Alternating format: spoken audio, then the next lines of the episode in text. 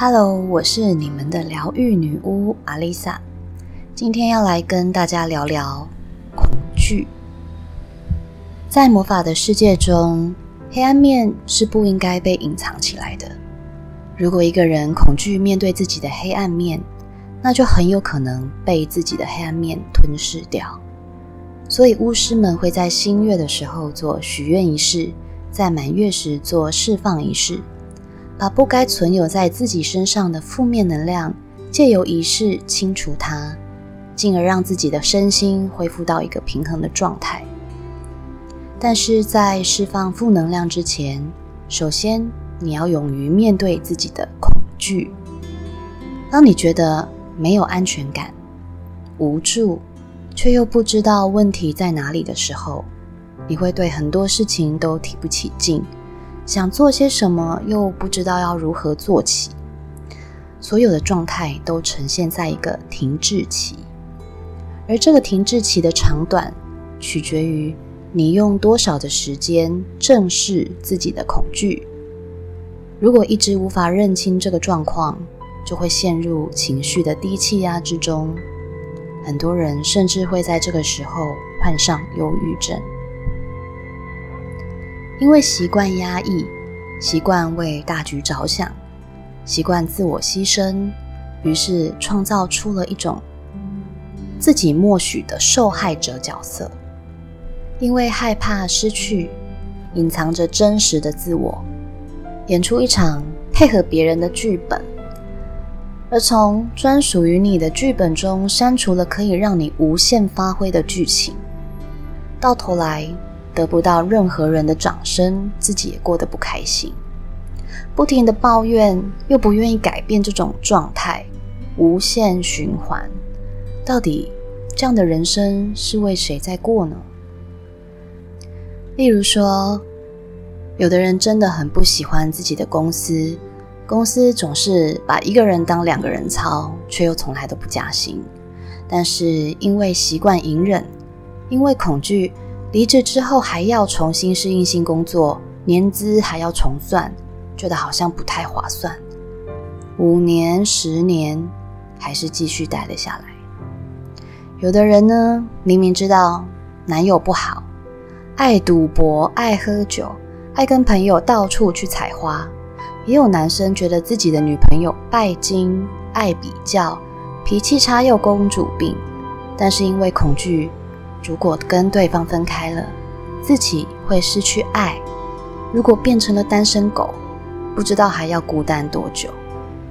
还有人可能是因为已经步入了婚姻，即使发现伴侣不忠，或是伴侣根本就同床异梦，但为了孩子还是隐忍了下来，因为恐惧：如果离了婚，家人朋友会怎么看我？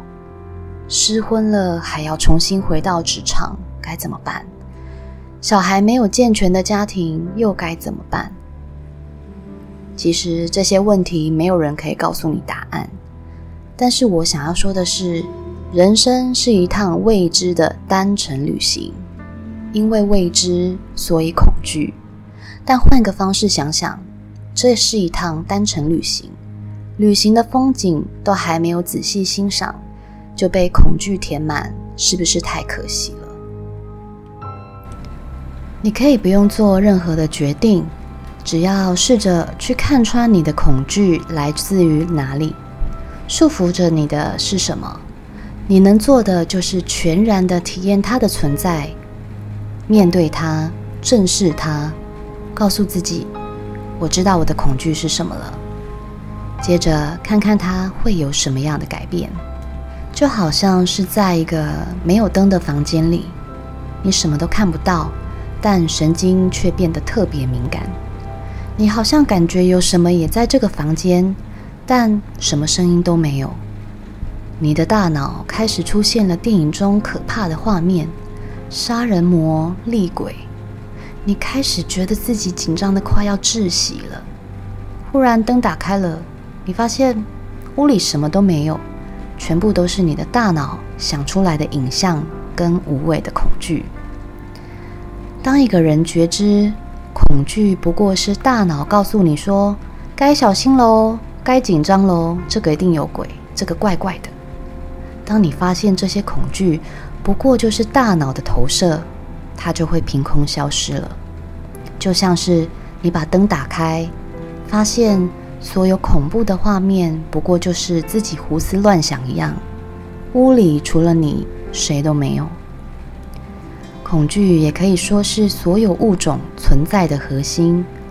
生物因为恐惧，要确保身体的生存。每当生命受到威胁的时候，大脑就会产生战斗或是逃跑的反应。当你打不过，便会慢慢的进化，让自己的身体变得更强大，好应付外来的敌人。恐惧无法被解决。但是它会被化解，只有化解恐惧，你的所有问题才能够真正的打从心底被解决。也就是转化思维与心念，你会发现那些问题都不再是问题了。而恐惧呢，也是一个强大的负能量。一昧压抑负能量的人，隐藏的攻击性比谁都大。不管是正能量或是负能量，都有它存在的必要。就像是黑夜与白天，正能量当然是很好，但没有转换负能量能力的人，相对的也失去了抗压性的力量。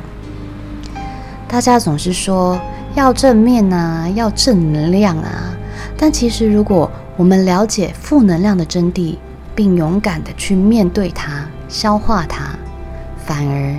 你能够成为一个更有力量的人。接下来，我要带大家做一段消融恐惧的冥想。准备好了吗？我是阿丽萨，我是你们的疗愈女巫，我在九又四分之三月台等你。